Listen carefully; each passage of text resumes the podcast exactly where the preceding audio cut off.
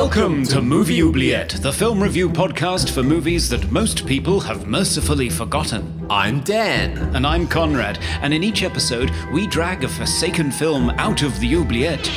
Discuss it and judge it to decide whether it should be set free or whether it should be thrown back and consigned to oblivion forever.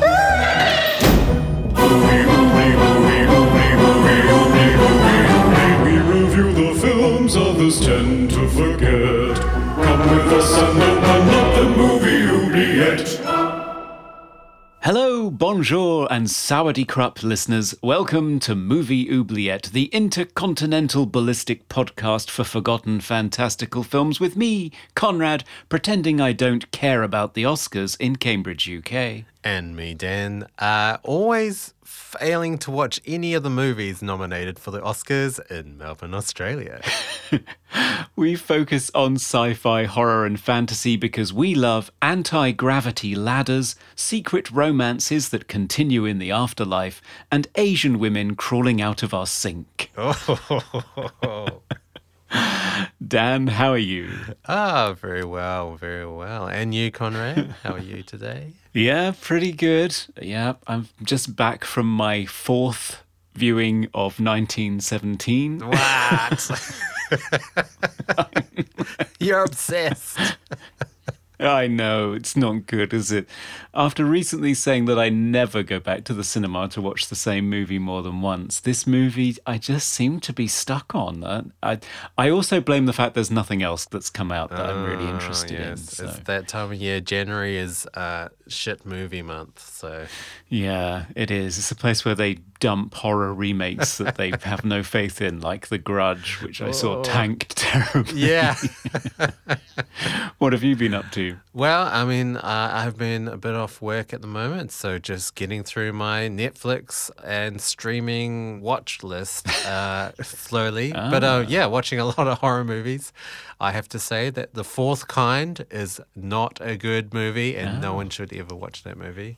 I will have to say that the remake of Maniac is insanely good but I will probably never oh, watch it again yeah. because I was just rocking gently in the corner after watching that. It is so deeply disturbing.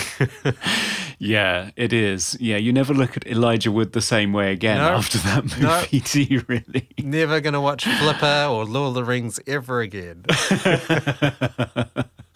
Yeah, he's scarier than when he was in Sin City, actually, because he was a scary guy. Yeah, that that's too. true. That's he true. can do scary with he those can. eyes of his. Oh, yes, he can. He can. So, anything in the mailbag today, Conrad? Yes, on House, we got comments from Finding the Dots on Instagram, who said House was one of those movies that scared the living crap out of you as a kid, but as an adult, you just laugh your head off. But it's all down to the tech of the time.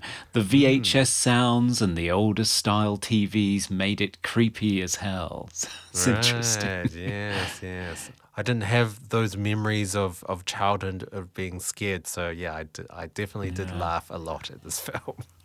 yeah. And of course, Serge hey, from Serge. Cold Crash Pictures, he rendered his opinion on House, and it was a, a beautifully written tweet, as always. Mm. He said, I've said before that some horror comedies are too scary to be comedies or too funny to be horrors. Well, I think House isn't funny enough to be a comedy or scary enough to be a horror, right. and yet I didn't hate it.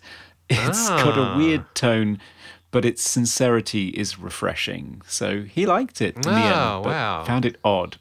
I, I would agree with you, apart from not liking it. I did not like it. no. So Daniel Pulliam got in touch in response to our never-ending story analysis on YouTube oh, to say that he has painstakingly recreated the international cut of the never-ending story using the German Blu-ray to get the better picture quality. Oh, wow. yeah, really patient guy. And he's called it the Auryn edition. And he's on Twitter as Definitive SVST if you want to get in touch with him and find out more about it. Mm, yeah. Sounds like a lot of work. It does. yeah, he's done some amazing fan edits. Like he took David Fincher's Seven. He didn't like the way it had been recolored on Blu ray. So he painstakingly recolor timed it to match the original Criterion Laserdisc and DVD edition. No way. So Oh my god, it's dedication. Yeah, so lots of fun things in the mailbag. Mm. Conrad, you did mention the remake of The Grudge tanking at the box office this week. Is it about time we dive into the international section of the oubliette? Yeah, that sounds like fun. Why don't you go and explore? We've never been in that section before. Okay. Hooah! Hey, who turned off the lights? I can't I can't see anything. And what's with the flashes? and is there someone here with me? I can hear something. I think I've got it. I've got to get out. Can I poo first? Okay, I'm back. Bit stroby down there. Don't know what's going on. Very strange. And I have with me today the 2004 Thai film Shutter. Oh. It's directed by, I am going to butcher all of these names, uh, Banjong Pisanthanakun and Park Pum Wongpum. Oh. And it's written by the aforementioned names as well as Sophon Sakdakfisit. Oh my. Sorry, I am very, very sorry to pronounce these names. And I don't even know whether it's worth me trying to pronounce the actors' names, but I'll try. Uh, it stars Ananda Everington as Tun, Nath Wiranuk, Tungmi as Jane, Achita Sikamana as Net, Unup Changpaibul as Ton, and Titikan Tongprasyeth as Jim. Wow. I think that was a brave attempt. We're going to have this problem if we do international movies. Ah, yes, yes. so, what's it about? So, one fateful night, Jane and Tun are driving home from a wedding only to mistakenly hit a girl standing in the middle of the road with their car. Overcome by panic, the two drive away without investigating the girl's body. What unfolds is a tale of guilt, betrayal, terror, and mystery as both Jane and mm. Tun are haunted by the ghost of the girl within photographs that Tun takes. To stop the terror, they have to follow the clues left by the spectre, discovering who she really is and uncovering Tun's dark secret. who is the villain in this story? The ghost or Tun himself? Oh my. It's very exciting. and we will have a special guest joining us to discuss our very first foreign language film yes. after the break.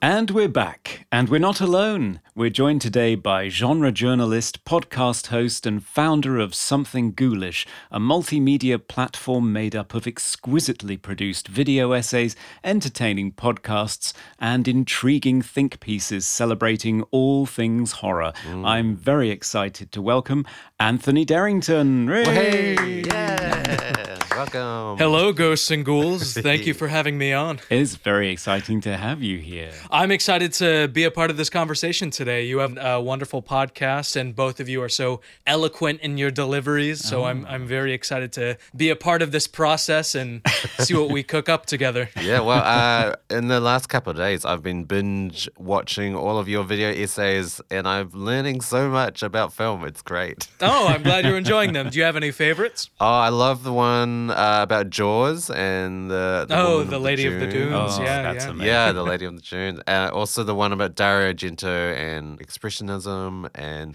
the Addams Family one. Oh, it's just, it's amazing. I'm learning so much. Oh, good. That's phenomenal. I'm glad you're able to take something away from that. Those are always so particular because I'm I always worry that is this something people know? Is it worth covering? Because it's always such a process, but uh, that makes me happy to hear. Yeah. Our listeners should definitely subscribe to your channel and check those out because just mind blowing seeing these incredible stories about Jaws and their connection to a real crime and the socio political context for the Addams family, which I had no idea about. It's Yeah. fascinating stuff. And the animation and the production of those videos is incredible. And your narration, I love your narration style on those. So good. Thank you very much. It's sort of like a true crime documentary. It's really thrilling. I uh, I call it my Roman Mars voice. Um, he does 99% invisible and everything on Radiotopia. So Ah, well, Roman Mars has often said that Radiotopia's aim is to broaden the radio landscape, and you're kind of broadening our horizons too. Yeah. Because the film you've picked for us today is our first ever non English language film. It's amazing. We've been doing this for 40 odd episodes now, and we've never done a film in a language other than English, which is really bad. so, the film you've chosen is Shutter, a 2004 Thai horror movie. I was hmm. wondering if you could tell us a little bit about why you picked it and what this film means to you. Yeah, so I'm very close with my aunt, and she was the person who kind of got me into all things creepy and spooky. Hmm. You know, it started with kind of like the original Rod Serling Twilight Zone episodes, and then went from like Scooby Doo and onwards um, and, until more extreme things. Uh, she exposed me to Orphanage, and then this, and this was one of my first foreign language horror films. Next to uh, Riccio. Oh, if- yes. If either of you have seen that, I haven't seen it, but I've heard a lot of things. it, yes, it's absolutely ridiculous. Yeah. But yeah, so this was kind of one of my first foreign language horror films that I was ever exposed to, pun intended completely. and it stuck with me. It stuck with me a lot because it, it showed me how terrifying films from different countries could truly be and how good they could be too. Mm. So I have to thank her for that. Very cool. Mm. Because this film in the sort of horror community has got a pretty good reputation in terms of being the scariest movie ever made. It's always on the top 10 list for everyone. Was it terrifying for you? Oh, there were still scenes that, um, you know, even the other evening where, you know, we had all our lights off, we were playing it on our big TV, and, you know, there's still some of those moments that make me just rub my arms, uh, you know, trying to get rid of the goosebumps. Yeah. Even some of the jump scares in there, it, it still works. Yes. Because I delayed my watching of this film for many, many years because I'm a bit of a, a wuss with, uh, with ghost stories.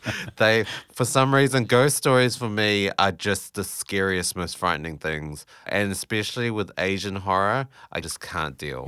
I remember seeing it wasn't even the original, but I saw the remake of The Ring, and I just for weeks I just wasn't sleeping. And similarly, when I w- saw the original The Grudge, just no sleep. Yeah. And so I knew I will maybe hold off on Shutter because of its reputation. Um, Yeah, I remember in this country, Ring, the original version of Ring, premiered on Channel 4 on television, and it was introduced by the film critic Mark Kermode.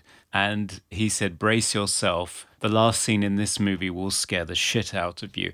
And having just gone through the 90s horror period where everything was sort of postmodern and not very serious, and I hadn't seen anything genuinely scary for years, hmm. I thought, yeah, bring it on, bring it on. I bet this is boring. And it scared the living crap out of me. And I was watching it in my bedroom with a TV in the corner of the room. And yeah, I was not comfortable sleeping with the TV there anymore. it was not good. yeah, I think those films, especially like in Western culture, had such a long, long-lasting effect. Even the remakes did. I have never seen the remake of this, though. I feel like that would be sacrilege. Um, I couldn't do it. spoilers, it's awful. Yeah, I watched that last night actually for comparison purposes. So that was interesting. Usually, people say interesting when they mean bad. Yeah, I think it's a good euphemism. so, yeah, this is part of the real Asian horror phenomenon that was launched with J Horror with Ringu in 1999 from Hideo Nakata and the same director's Dark Water in 2002, The Grudge, which was recently remade again. And this is a later entry, 2004. But what's interesting is it comes from Thailand, and I'm not really sure there were many films swept up in this phenomenon that came from Thailand or uh, broke through on the international stage. Right, right. I mean, this is the only Thai horror I've ever seen. The other Thai movies I've ever seen are all martial arts films. Right. So, yeah, it's interesting that it's got such a huge reputation, being the only one, I guess. Yeah, international films, especially Asian films, it's kind of a double edged sword. It seems that the only ones that tend to kind of break that international barrier are um, ones that are hyper violent or extreme or kind of are in genre. Yes. And it's wonderful that we're exposed to these films, but it's also unfortunate because I'm sure these countries have way more amazing films to offer, hmm. but they're not being taken in by, I guess, average viewers. Hmm. Yeah, that's true. Hmm. I mean, you're you're right about the the whole um, Asian horror because I feel like after The Ring, it's just a huge outpouring of all these very sort of Ring esque films with some creepy girl with white makeup and Yeah. a weird white dress or something. Yeah, there's a lot of girls in white dresses with black hair crawling out of sinks and so on for a few years. I mean, this film coming out in 2004, it does feel very much like a collection of what had become fairly familiar hmm. horror movie cliches from the region mm-hmm. and even Hollywood as well. So you've got the car accident that haunts the driver from I Know What You Did Last Summer in 97. You've got haunting through distorted imagery. So instead of video, it's photographs in this case compared to Ring. And the wet black hair emerging from sinks, which is in practically all of them. a uh, horrifying leering entity at the foot of the bed, which is familiar from A Tale of Two Sisters. And even the false ending from The Ring, where you think everything's been settled because the pretty much standard tradition in ghost movies that if you find their body and lay them to rest, then everything is fine. But oh no, it isn't. There's, there's an extra sting in the tail. So it does feel like it's almost a greatest hits. It makes me wonder whether this is very much founded in a Thai tradition or whether it's sort of responding to and trying to capitalize on trends that it was seeing elsewhere. Yeah, that's a very good point. I had a very hard time finding any type of um, translated interviews with the director. But I mean, one thing we could even look at with contemporary horror films or, or maybe the horror of America that stand out the most are typically films that take elements from the past and reinterpolate them. And, you know, you go from Peeping Tom to Psycho, um, and then you can go from that to, to Halloween or Black Christmas to Halloween, so on and so forth. And then by the time you go from, you know, the 1960s all the way to now, you you kind of take all these elements that you just blend together and it creates this completely new thing. And I think horror as a genre does that very well. So Shutter being kind of a collection of all these tropes, I think maybe that kind of led to its success. At least in Thailand, I know this was I think their highest grossing film when it came out and it grossed worldwide at nearly 7 million or something like that. Mm, wow. I've I've always tried to kind of figure out why does Asian horror freak me out so much? Is it just the, the surreal scenes you know, with girls rising out of sinks or walking on the ceiling? Like I don't, I'm still trying to figure out why it's so creepy and so much creepier than Western horror. I, I wonder if it's a part of like unnatural behavior because a lot of the time, you know, you, you have these uh, vengeful spirits who will just be standing there shrouded in their black hair. So they obviously, you kind of have this immediate contrast of long black hair and white clothing and then pale skin. Mm. Um, so there's like immediate juxtaposition in appearance and maybe kind of an unnatural aesthetic about it all. Mm, mm. One of the things that really fascinates me is that in the Asian tradition, there is much more of a propensity for the malevolent spirit to be female, whereas most of the boogeymen you find in Western horror stories, they tend to be uh, male figures. They tend to be your Freddy Kruegers and your Michael Myerses and your Jasons and so on. Whereas it's almost exclusively vengeful women in this culture, which I think makes it quite uh, different for a Western audience to watch. The ghosts in these kind of movies are always quite tangible as well. They're not just specters, they're not see through. They are otherworldly, but they still look like they're in the scene. And for me, that, that seems terrifying. Right. They pose an immediate threat. Yeah. And um, I guess on the topic of ghosts and, and kind of this, while I was watching it the other evening, one of the things that came out to me, you know, James Wan's Conjuring universe is so prevalent now. Um, we have a third one coming out this year. And I noticed noticed almost like some of the tropes, it seems like he maybe was inspired by in Shutter. You have Ton, the main character from Shutter, his sheets and him being pulled down while he's laying in his bed. And that's a trope in The Conjuring. Yep. Mm. James Wan has kind of constructed maybe like a rule set of how these ghosts operate. And I feel like he also makes the ghosts in his universe very real and very tangible. And of course, they disappear, but they're very physical. And being able to see this in a film from 2004, and the first Conjuring film was what, 2012, maybe 2013? I don't know. I feel like that's one of the things that made me excited to revisit this and, and see it like maybe this film is still relevant in its fear and its tactics, and it feels very um, on point. Yes, yes, it does. I mean, what what's really great about this film is it isn't too of its time. It doesn't date too much. Some of the makeup effects for the ghost maybe do look a bit cheap now, but it's not really of its time. Like it could have come out sort of in the 90s, it could have come out in the 2010s.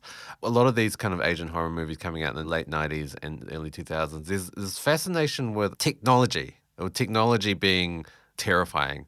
I find similarities between uh, this and the movie Pulse, mm-hmm. where there's like a, a, computer virus that haunts people or something like that. And I guess it comes out of the Asian culture being very technology obsessed. But there's this kind of fascination with technology infecting our lives in a sort of horrifying way. Hmm. Yeah, and also a tension between the modern and the traditional. So you will have a ghost haunting people, but through a modern technological means. So it's sort of spiritualism plus technology. Mm-hmm. I mean, I think one of the reasons why it's a lot of the time it's the vengeful ghosts of women is because it's trying to deal with the oppression of women and this idea of women getting their revenge in the afterlife for all the terrible things that men do to them in life. mm. And I think that this clash between the religious traditions and culture of the country and the modernity that's coming from Western culture and from their own technological uh, changes on society, I think it's, yeah, the relationship and the friction between the two are quite interesting. And it's mm. particularly relevant with Thailand because I think Thailand is widely regarded, I think, as being sort of an unspoiled old world paradise compared to Hong Kong or Japan. So you will often find that movies like The Eye, which is a Hong Kong movie, will be set in Thailand just because they want to get that rich cultural heritage and this sense that something supernatural and magical could happen there because it's still sort of a pre modern civilization almost in a way. Yes. I, I mean, I think also in, in, Asian culture, they are very superstitious people. Mm. So uh, the fact that there's all the spirit photography in this movie where, where you see like ghosts or images in, in photography being believed as being just spirits of lost relatives and friends and stuff. And it's so ingrained in their culture. And even when uh, Tun is trying to escape from the ghost in one, the, in one of the later scenes and he's going down the stairs and he keeps arriving on the same floor, which is level four, the number four is a highly unlucky number in Asian culture. So there's a lot of that sort of superstition and belief of people not passing on that's sort of ingrained in this film, which is like really fascinating to me. Yeah, with the number four, I think, isn't it because it, the way it's pronounced in Chinese, it sounds very similar to die or death, something mm. like that. Yeah, yeah, yeah, correct, correct. That's what I read. yeah. yeah. So if we think about the story for this movie, it's very much the story of the vengeful spirit. Yes. And it's one of those mysteries where the central characters are trying to figure out why the ghost is bothering them, what exactly it's seeking justice for. And when you get to the awful truth behind it, it's so awful, so shocking. And the, one of the main characters is implicated in it. You're kind of left wondering why that character didn't put two and two together or how much do they know i i was kind of confused by that i think that up until a certain point I think Ton knows in some regard that uh, he's fucked. Um, and I think he knows like um, something is coming for him. And I, I think he knows that it's his ex and I think we're kind of put in the perspective of Jane and we're kind of playing catch up. So so Tun knows what what's already going on at a certain point. He makes some type of comment where he says, oh, I don't know, like eh, they're all killing themselves. I, I don't know why this is happening. And he seems uncertain. And you can kind of read that as like, oh, you know what's happening. You're just not you're not facing facts you're not facing reality and, and, so it's maybe this kind of uh, lack of responsibility or, or lack of um, self-awareness on Tun's part i think it plays very well just with how ignorant, blissfully ignorant he he wants to be mm. in his own peril in his own situation that he's manifested for himself. I mean, one question I did have about the ghost is what was her end goal? Was her end goal to get all the guys killed, including Tun, or was it to just be with Ton? because uh, spoilers here, huge twist at the end. She's on his shoulders the whole time. That's why he has a sore neck.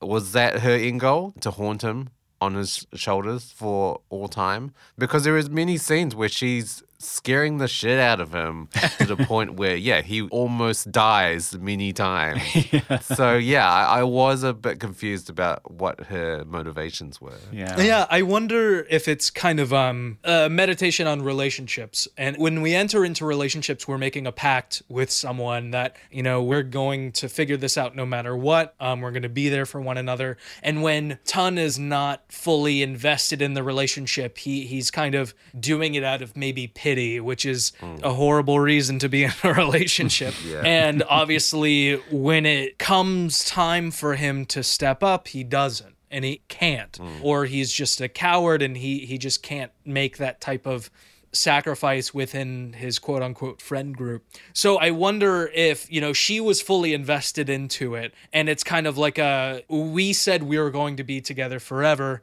live with the weight of what you've done to me, mm. literally and figuratively on your shoulders. yeah, yeah, yeah. It's it's a very literal sort of Jacob Marley carrying this, your sins behind you. right, right. It's kind of nice in its ambiguity because, on the one hand, it is like she's forcing him to bear the weight of what he did, but also she was depicted as being very clingy and demanding and needy in their relationship and she's really clingy after she's died. So yes. it kind of functions as both that she really can't let him go. I mean, it tries to have two different revenge ghost story tropes going on. It has one which is the old substitute death revenge, whereby she's forcing the people who tormented her to live out the way that she committed suicide because she killed herself by throwing herself off of a building. And mm-hmm. I think it's implied that's what happened to all of Tun's friends. Certainly, you see one of them throw himself off of a balcony. Mm-hmm. And she makes Tun do it twice. Uh, but strangely, he seems to be remarkably able to survive throwing himself off of a three or four story balcony yes. because he reappears with really minor wounds, superficial wounds that don't even mm. mess with his looks, which is, yeah, quite something. The soft concrete broke his fall. Oh, yeah, yeah. of course. he seems very bouncy, Tun. He really does. Yeah.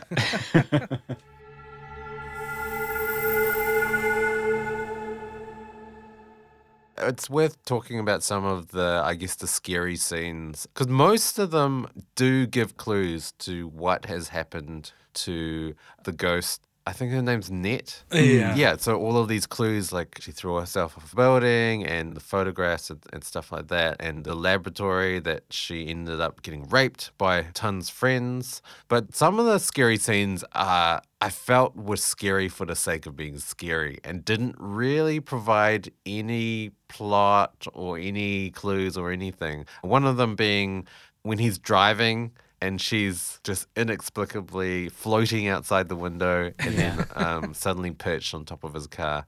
What did you guys think of some of those scenes? I, I, felt they were almost unnecessary. Yeah, I think they were probably for the sake of being scary. I, I can't really think on too many scenes where what she is doing is maybe related to something that happens later down the road. I think maybe in some of the deaths of how she kills some of Tun's friends that is purposeful but you know her walking upside down on the ceiling or her at the kind of the foot of the bed i think it's maybe even this nagging presence or this force that's just like you're never going to get a second to just breathe and relax. Like I am always going to be kind of in the corner of your eye. You know, I'm, I'm always going to be on your shoulder, or in your ear hmm. until you eventually either kill yourself or just give up and go crazy. Hmm. Hmm. Yeah, I I do think that one thing that disappointed me with this movie when I watched it for the first time is that it failed a lot of the time to generate sufficient tension out of its scenes to actually make them frightening. A lot of them fell flat for me. For example, the scene where Tun is in his darkroom developing some photographs and a female figure walks in and stands beside him, and he obviously sees it in the corner of his eye and he just assumes this is Jane, this is his girlfriend. And then the telephone rings and he runs outside to pick it up and answer it. And Jane is on the line. So then he's immediately thinking, who is that that's in the dark room? So that's a really good scare. That should be really creepy. And it does strike me as creepy, but it's not really ramped up in terms of tension because the scene starts really quickly. The female figure stands next to him almost immediately, and there isn't a long, drawn out period of tension where there's awkwardness and he's speaking to her and not getting an answer or something. The phone just rings immediately. So it's sort of bang, bang, bang really quick. And s- as a result, I didn't feel anything. I was just, oh, it wasn't her? Oh, okay. Mm. And I expect differences. One of the things I love about seeing films from a different culture is that they will do things differently. And I think that's one of the reasons why a lot of Asian horror movies are so creepy, is because they defy conventions that we're used to and they give us something different and it sets you off guard and surprises you. But I don't think that's what's going on here. I think it's just not very good filmmaking sometimes. Mm. I think you know I definitely agree. I, I think the one of the biggest weaknesses of this film that I'll even admit is that it definitely doesn't take enough time to kind of let you ruminate in their perspective. It lets you know almost immediately that um there's a supernatural force going on. Even as soon as that scene or or he's looking at um the photo in the red room and you see part of his ex's face and then it just turns and you get that quick loud music sting it definitely has kind of those tropey early 2000s annoyances that i'm not too fond of but i i will also say on, on the flip side of that i love small impossibilities and i think one of my favorite scares in the entire film is you know he's running away he's going through the building um, he climbs out the window and he's crawling down the ladder and then you look up and she's just crawling towards him effortlessly. I, I love that, and and I that could definitely be in subjective taste for sure. No, I agree with you. That scene is fantastic. Uh, Uh, I, I think why I'm so terrified of these type of movies is because ghosts don't follow any rules, like normal physics rules. They can do anything. They can crawl down ladders head first. They can walk on ceilings. They can come out of sinks, and that's what's terrifying. I think because it's so unpredictable. I would say, uh, Conrad, that scene that you mentioned being not so scary, I do agree that wasn't as scary. And I actually had to replay that scene to figure out what was actually going on because I didn't even realize that that was supposed to be But I found most of the scary scenes terrifying. And I kind of liked the fact that it didn't spend too much time dwelling on the scene. That scene where um, Tun is looking at the photograph and it, and it moves. I thought it was really nice how it was just a little bit of a sting and then move on. Next scene. It wasn't like a huge sting as well. Because if you've ever looked at the audio waveform of horror movies, it's just ridiculous how it goes from no sound to just like boom, like just slammed, compressed, distorted, holy crap, loudest sound possible. So I'm kind of glad that this film does not do that. There are obviously some jump scares. The best scene that everyone always talks about is that flickering light scene Oh, perfect. where he's just fumbling around in the dark Yeah. and there's sort of sporadic flashes of the camera and the lights and you see kind of only frames like tiny short bursts of images and her in the background. It's, it, i love how there's not really any music in that scene as well. It's just a couple of kind of ominous sounds and it's mostly just him or the character Tun just fumbling around in the dark and panting and then it crescendos. But it doesn't really crescendo. There's a really quick flash of her in front of him and then he turns on the light straight away and it just moves on. And i, I really love that. It doesn't really I hate it in, in a lot of Western movies where there's a big jump scare. And it's almost like rah, they, they jump out of the camera, and it's, it's like, why are they doing that? that was one of the other scenes that reminded me a lot of um, James Wan because we get something very similar to that in um, his film with Leigh Whannell, Saw. You know, where one of the characters, the, his only source of light in that first film, he he has the camera and he's using the flash, and then you have that person in the pig mask hiding in the closet.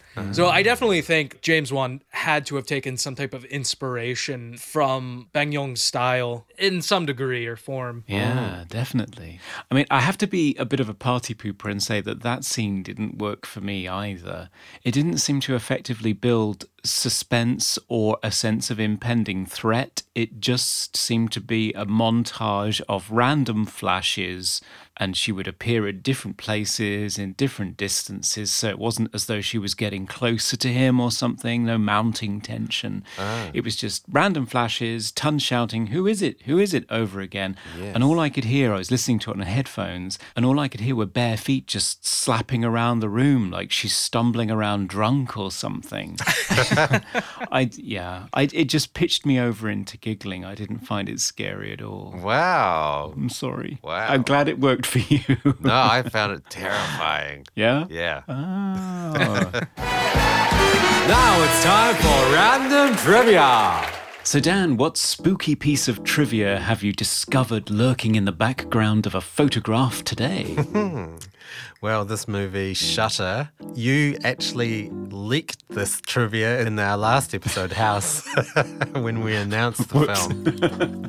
but it's worth saying And this movie, Shutter, has been remade three times. Mm. The movie Sivi. In 2007, Indian remake in the language of Tamil. Shutter in 2008, the American remake with uh, the heartthrob Joshua Jackson. yes. And also, the third remake was Click in 2010, another Indian remake, but in the language of Hindi. Ah. So it's a very popular story that seems to be remade again and again. Yeah. So, How long before Blumhouse does it again? I yeah. Uh, it might be the next Grudge Tank movie in the box office. Who knows? yeah. Yeah. Wait for it next January, dumped on audiences. and that's our trivia. yeah.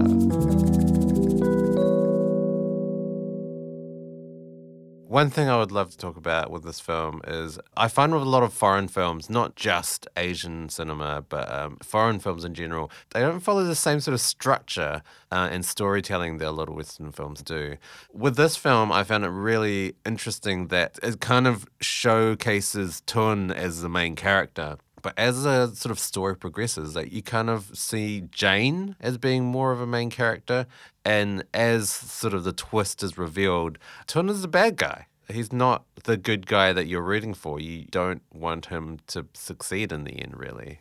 I definitely think that with this film and, and why I'm even attracted to it now after all these years is it feels so relevant. I was talking with our editorial team, and um, one of my writers is going to work something up, but we were, we were talking about it, and, and it honestly makes a really good analog for kind of what's going on right now with like the Me Too movement mm-hmm. and being able to be like dropped in the middle of this and like, oh, he's not such a bad guy. And then as you learn more, and it's like, well, you know, bad guys aren't people twisting their mustaches, you know, it's like hmm. they're everywhere and they work at your job and you go to school with them. Like, you don't know what kind of facade people put on and kind of like Jane realizing like yeah, you kind of are an asshole. Like mm-hmm. what you did was absolutely horrible mm-hmm. and you deserve every bit that's coming to you. Yeah. it's almost very much ahead of its time in that sense. And particularly, I was quite surprised to see in the American remake, which followed four years later, they would cast somebody as well loved as Joshua Jackson from Dawson's Creek mm. and not soften that character at all. You still find out that he had a secret shame girlfriend that he got sick of because he wasn't that into her and she was getting quite clingy. So he tells his friends he wants to get rid of her, and then they end up gang raping her while he takes photographs. I mean, I can't imagine a worse betrayal short of murdering her. Mm. And they don't soften it at all in the American version. In fact, the structural change that you noticed, Dan, is even more pronounced in the American version because it very much shifts towards Jane's perspective from the second act onwards. And Joshua Jackson becomes this figure of fear, this thing to be frightened of. And the ghost changes from being an avenging angel to being the typical ghost with a warning. She's mm-hmm. trying to tell Jane, hey, this guy you've just married, he's an asshole.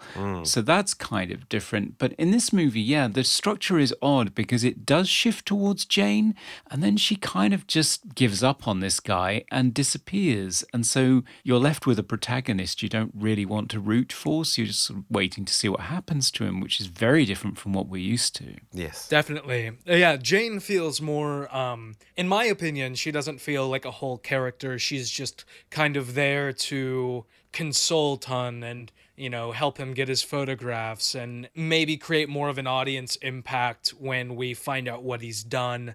So Tun is your protagonist the entire time, for better or for worse. And though we do get the perspective of Jane, she's definitely not full into her own as I would have liked. Um, and and I don't know how they how they do that in the American remake. If the spouse or partner figure is is more plays an integral role in that plot. Yeah, she very much does. She becomes the audience identification figure from pretty much the second act onwards. Whereas this movie, the Thai original, you're left with Tun, as you say, as your protagonist, and it's really difficult to figure out his motives or even how much he knows, because at one point his friends say to him, Have you still got the photographs?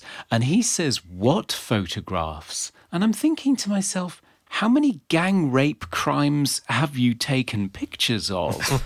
Do you know Jeez. that he doesn't immediately know which photographs they're talking about? I just found him baffling. I didn't know how much he knew, how much he'd forgotten, how much he was repressing. I just found him very difficult to get a handle on. And I wonder if that's part of um his character arc of not accepting responsibility is him being so devoid from that situation in general. He's like, "Oh, well, that's not my fault. It's not my fault what she did." And so I wonder if it's also kind of like you said maybe a form of uh, repression in a way. And through the journey of the film, he's calling everything back and also realizing, "Ah, well, maybe it is my fault." Yeah, just slightly. I mean, it, it could be also to do with that sort of pressure of friends and being uh, sort of loyal to his friends and sort of upholding his masculinity, which he comes to grips with at the end. It's almost, yeah, it's almost like he sees his friends as being more important and not seeing that he's done anything wrong because he hasn't been an active participant in the rape. But then, just by being there and not calling it out or supporting his um, ex girlfriend, he is also just as bad as his friends are. Yeah. Right. Just standing by and taking photos, which his friends ask him to take, which baffled me because you would have thought it it's a photograph of a crime. It implicates them more than anything else. It's just evidence. But it seemed to me as though it was that was the aim, that this was blackmail material that would scare her away, that her being compromised like this was worse for her than it would be for them, which surprised me. I don't know if that's just a cultural difference. I think it's kind of a sort of snapshot of a different time as well. Like there have been so many cases where girls have stepped forward and the guy getting away with it. Mm. And I feel like this is kind of like that. It's more shaming for the girl than it is for the guy. Like she is blamed for being raped. It's a sad sign of what it used to be, and I'm glad things have changed. Well, hopefully things are Are changing. changing, yeah. A long way to go, I think, still, unfortunately.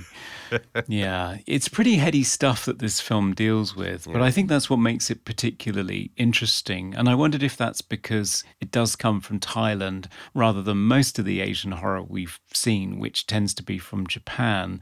So you get something like Sadako in The Ring is avenging being murdered, being pitched into a well by her parents and left there to die, which she obviously wasn't very pleased about. Hmm.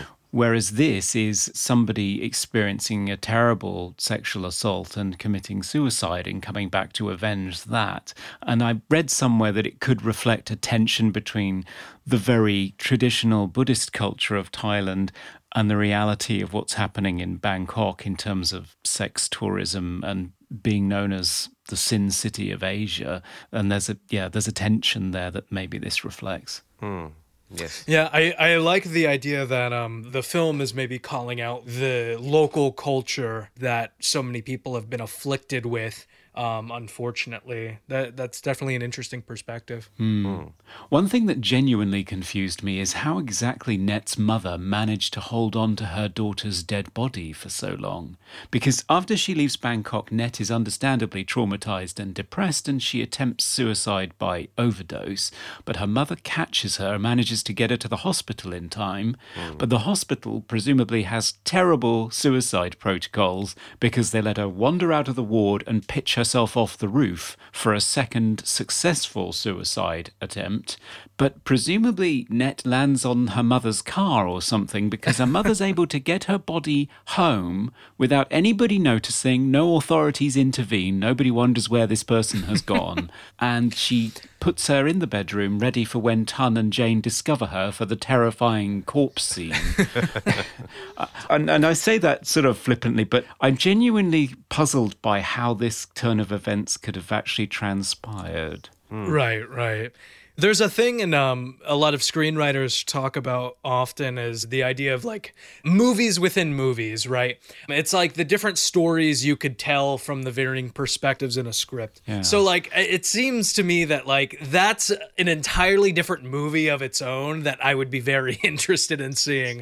Um, like like did she just park her flatbed truck perfectly by the window, like uh, not smack landed in it, and then she just you know put the tailgate up and drove off? Like, um, you know, it, it does raise a lot of good questions. Like how how did she even do this, and and why would she do this? Yeah. Yeah, yeah, I, I couldn't tell you, but it definitely, I think, to me, adds maybe to kind of a bigger narrative and that um ghosts aren't the only thing to fear in this world either. Mm, yeah, mm. very true. Okay. Are there any sort of production aspects of this film that you guys were interested to talk about? Yeah, I wanted to talk about music and sound, particularly the sound, because I was quite surprised at how amateurish it was sometimes. Like a lot of the time, it sounded like they were using the on-set recorded sound, even when characters are facing away from the microphone and their voices are muffled. like there's a scene in the car where two characters are talking to each other, and you can hear the rain being sprayed on the car more than you can hear the dialogue. I, I was just a bit shocked. Dan, being the sound designer that you are, what did you make of that? Uh, I didn't have any qualms with the sound design. Did you not? Um, Ah. Yeah, I, I guess stuff like that can be a little bit excusable. Uh, I know how tough it is to get good sound in locations and getting it consistent. Yeah, I didn't find the sound design at all distracting. I found a lot of it actually quite well done and quite restrained. Uh, I mean, there's one scene where Jane is in that laboratory and she's taking pictures and trying to find out if the ghost is there. And there's like hardly any music and it's just sound. And it's very subtle sound as well. Like even the footsteps when she's walking backwards, it's very quiet. So yeah, I, I actually found the sound design pretty good. And I like the fact that the jump scares weren't too over the top. There was that scream sound that they used in a lot of scenes, though. Yeah. where where the net goes screaming, and and a lot of scenes where it's like, are we hearing the scream, or is the character hearing the scream? I'm not even sure. Is is it is it more like a sting, or is it is it in the scene? Um. So yeah, that was a bit confusing. but uh, no, I found the sound mostly like pretty impressive. I mean, sound is always so so so important, and and I definitely kind of like maybe more of the um, grassroots naturalist approach to it. It could either be a limitation, or you could kind of flag it as a uh, stylistic choice.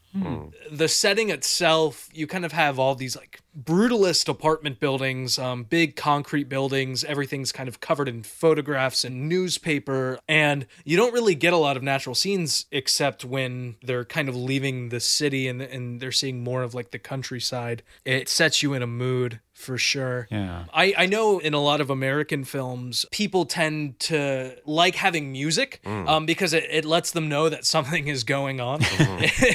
and people get uncomfortable with quiet and with silence. And maybe the scenes that we do get, you know, more quiet a setting, it's to the film's benefit for sure. Uh, you mentioned about the apartments and, and set design. I love in these Asian, a lot of Asian films. I saw recently watched Pulse. All of these these apartments look very lived in. They always look very cluttered and just quite normal looking. Whereas ah, so many American films where they go into an apartment that looks like the most expensive apartment they could possibly they could possibly live in with its open plan set up and like a swing and a hammock and marble bench tops and stuff. You're a school teacher, and and and I don't have a job. I, I'm I'm selling uh stuff on my Etsy store, and we have a five thousand dollar penthouse. Like Exactly. that that's not feasible. This isn't how real life works. Coming to you live from the Movie Oubliette Theatre, it's the prestigious Mobley Awards.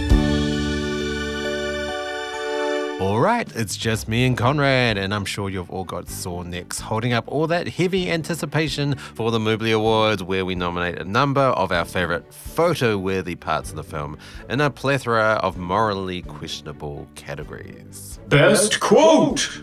So, my favourite quote in the movie was Tun relating the story of his relationship with Net to Jane. And he says, I was a total asshole. And I thought, yeah, understatement of the year there, Tun. Um, Accurate. And the funny thing is, is in that case, he's referring to when he broke it off with Net. It's not when he was photographing her being gang raped by his friends. Mm.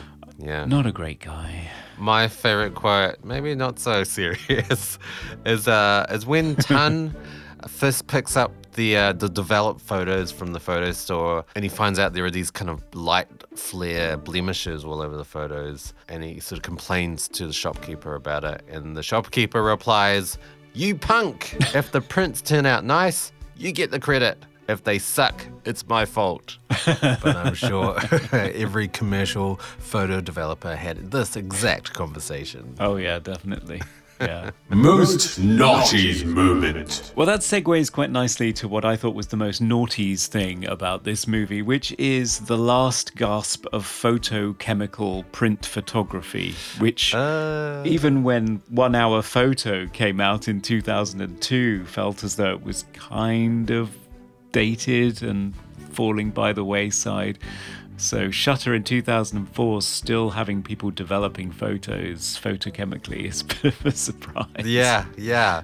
I, I feel like in that sort of decade as well, the early 2000s, all of my friends uh, were doing analog photo developing and had their own dark room set up in their dingy Really? flats. Wow. Yeah, it was definitely all the rage. my most 2000s thing about this movie is I guess it's all of these kind of movies having that sort of, yeah, I mentioned it before, that sort of fascination with technology being a horrifying thing. Uh, you've got The Ring with the TV, there's also One Missed Call with uh, mobile phones. Yeah. And this with photography. And and then now you've got a multitude of terrible, terrible movies like Unfriended and all those other app based uh, horror movies. Maybe not so good, but uh, Yeah. I feel like the early 2000s and late 90s, sort of rise of technology horror, this being one of them. Best hair or costume. My only comment about hair and costume in this movie is I thought that it was particularly fortunate that Tun decided to sleep in jeans just before that final climactic chase that drives him down the flight of stairs and outside the building and down ladders in the rain and so on. Uh-huh. Because I, I don't know about you, I've never slept in a pair of jeans on purpose. No, no, it's not the most comfortable item of clothing. Really isn't. but Ananda Everingham does deserve a lot of kudos for his hair. It is beautiful throughout the entire movie. Yeah, it's that sort of nice balance between disheveled and just perfectly placed. Yes. Yeah. No matter how much he's being haunted or chased or woken up in the middle of the night, it's always looking great. Favorite scene. Yeah, my favorite scene, I, I have mentioned it before. Um, it's such a simple scene, and I I think for a lot of people it will be completely unremarkable. But it, it's when Jane is investigating the lab uh, at the university, and she's kind of quietly walking around taking photos, trying to see if she could capture the spirit on the Polaroid. And it's just, I, I really love the sort of restraint in sound. Like there, there's hardly any sound in it. Just a mm. gentle kind of wind sound of the curtains billowing, and it's just a very quiet scene. And because of it, it's it's really tense. Mm. But then, of course, you have the jump scare of a completely unexplained scream coming from nowhere, which makes Jane jump and run away, and then the the photograph on the wall falls and smashes, and that sort of horror trope thing. But I still love the scene. I thought it was, it was effective in its simplicity. Yeah, I like that scene as well. Hmm. And for you, Conrad? My favorite scene would have to be the chase through the building, through the multiple level fours over and over again, and finally out onto the ladder. Particularly, I love those sort of Blade Runner shots of looking down with rain passing the camera and falling by the camera, huge raindrops. and then looking yes. up and and seeing the uh, the ghost impossibly crawling downwards on the ladder, sort of head first. Yeah. So, really good effect, and I I thought it was very chilling and unexpected and full of dread and horror. I thought, yeah, that's Asian horror at its finest. I Mm, thought that's Yeah, I, I would agree. That scene where he's running down the floors and it's the same level four floor over and over and over. I recently watched a movie actually uh, with a similar premise. It's called The Incident. It's a Mexican film and it's got these two characters and they're engaged in a chase. They're trying to get out of this building, but they keep arriving at the same floor in the stairwell over and over and over again. Um, but in this movie, they actually get trapped there and they, they, they're forced to eat the vending machine food, which keeps restocking itself. It's a, it's a really bizarre uh, film, actually, but uh, you should uh, check it out. The Incident. Most cliched horror moment. So, one of my favorite horror cliches is the surprisingly relevant lecture that one of the characters will go to. So, it doesn't matter Ah, what yes. kind of weird experience they're happening, their next class will be on something that's exactly right for that situation. Yes. So, Yes. Jane goes to school and she gets a lecture on how photographs don't necessarily show reality, they are colored by perception, mm-hmm. and therefore there can be things in them that reflect the artist's vision or the emotion of the artist rather than just stark reality. And I thought, oh, how apt considering what's happening to her. Yeah, it always seems to happen. really does. I think of the lecture in The Fury, where it's exactly about the powers that she has. yeah. Lucky, really. Uh, I mean, I would say my cliche, uh, it's the double jump scare. So he wakes up and we've got the net ghost crawling towards him. Does he wake up again or does he look away and she's gone? But anyway, she, she hmm. disappears. And so, of course, he has to check underneath the bed. And we all know you never check underneath the bed in a horror film because as soon as you sit up, there's always the ghost there waiting for you to give you another jump scare. And yeah. yeah. Oh, so many Yeah. movies have that double cheek under the bed jump scare scene. Yeah, every single time. Or it's a toy clown in Poltergeist, yeah. Yeah. Favorite special effect. My favourite special effect was Net walking upside down on the ceiling in the hallway in that scene I was talking about earlier. Because it's obviously a rotated set, but you only realize that when she starts moving. Originally, I thought she was actually hung upside down because her hair's sticking up and it's so convincing. Yeah, But actually, yeah. I think it must be a rotated set because she starts walking towards the camera and it's really freaky because I it's not what you're expecting.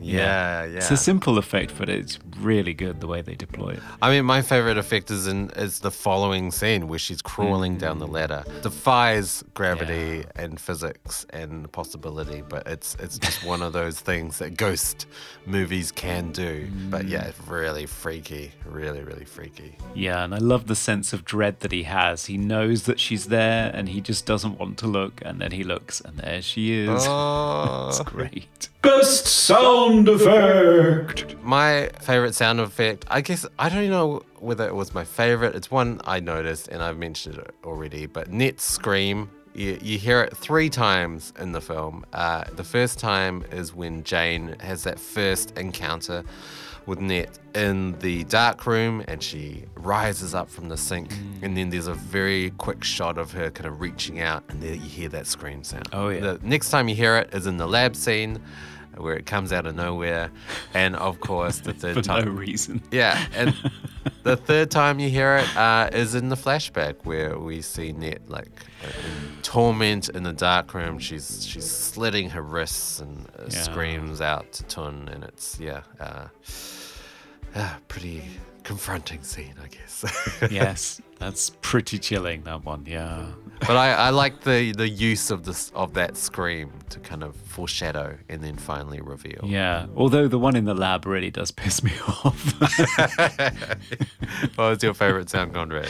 Mine was the camera flash recharging whine, that sort of sort of noise. I just love that. It happens during the photo ah, session scene where he's being chased around the room by a drunk ghost in bare feet. Apparently, and that's what it sounds like anyway. But occasionally, in between all these flashes, you will hear Yes. that very characteristic flash recharging noise. Uh, I don't know whether you get that anymore on modern digital cameras, but I always associate it with autopsy scenes because of Silence of the Lambs. It's Oh, just yeah, a very yeah. distinctive sound. Yeah, yeah, crime scenes. yes, yes, yes, yes, yes. Yeah. I, I know you chuckled at that scene, but I found that sound in particular added so much tension and made it much more suspenseful. Yeah. Most funniest scene. Oh, for me, it has to be the Ladyboy scene. It's when Tun goes to the public restroom and he runs out of toilet paper, so he knocks on the cubicle, and a very beautifully nail polished hand appears from under the cubicle, handing him the toilet paper. So he freaks out, jumps out of the cubicle, and kicks the door down of the cubicle next door. and instead of the ghost that he thinks it's going to be, it is a very surprised ladyboy. I mean, the the fart sound just is the cherry on top. It's just it's hilarious. and the subtitles for that scene for me was "Would you mind if I shit first? Which is just Oh, so God. good. I obviously had the polite British DVD that said poo.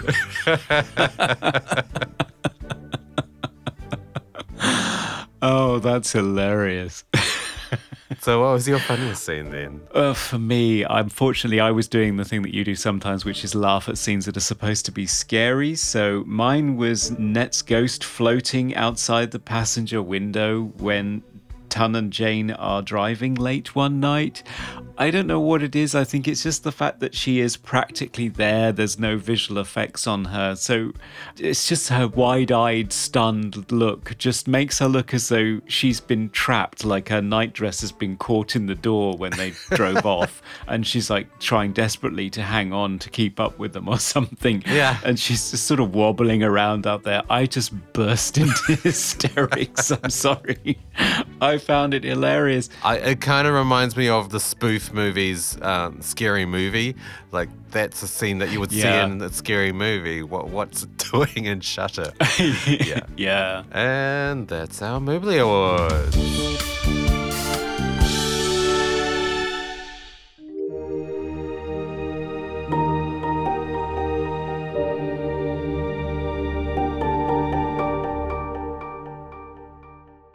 So we are back for the final verdict. Should Shutter be released from the spirit realm to wreak terror and sleepless nights on the shoulders of everyone in the world?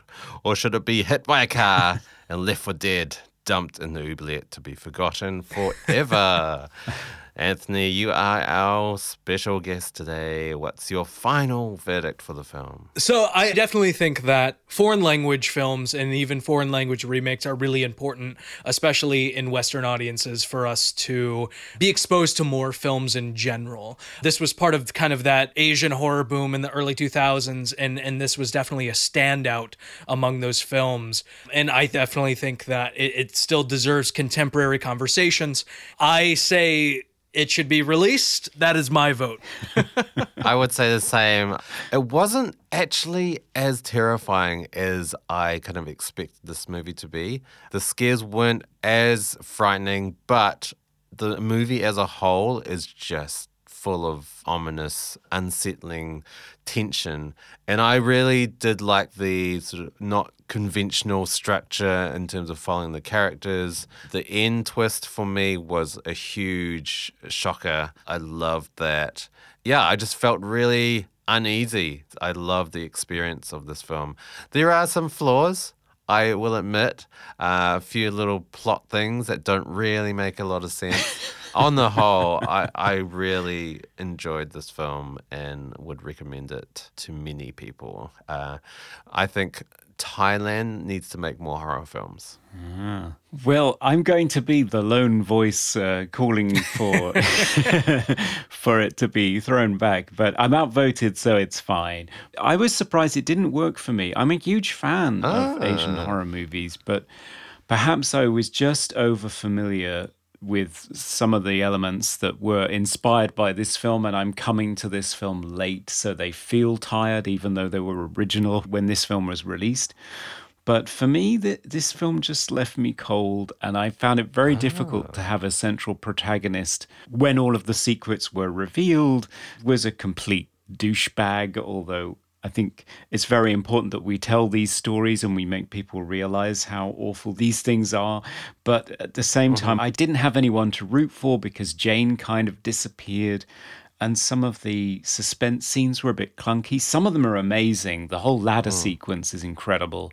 But some of them just left me cold. And some of them actually provoked laughter.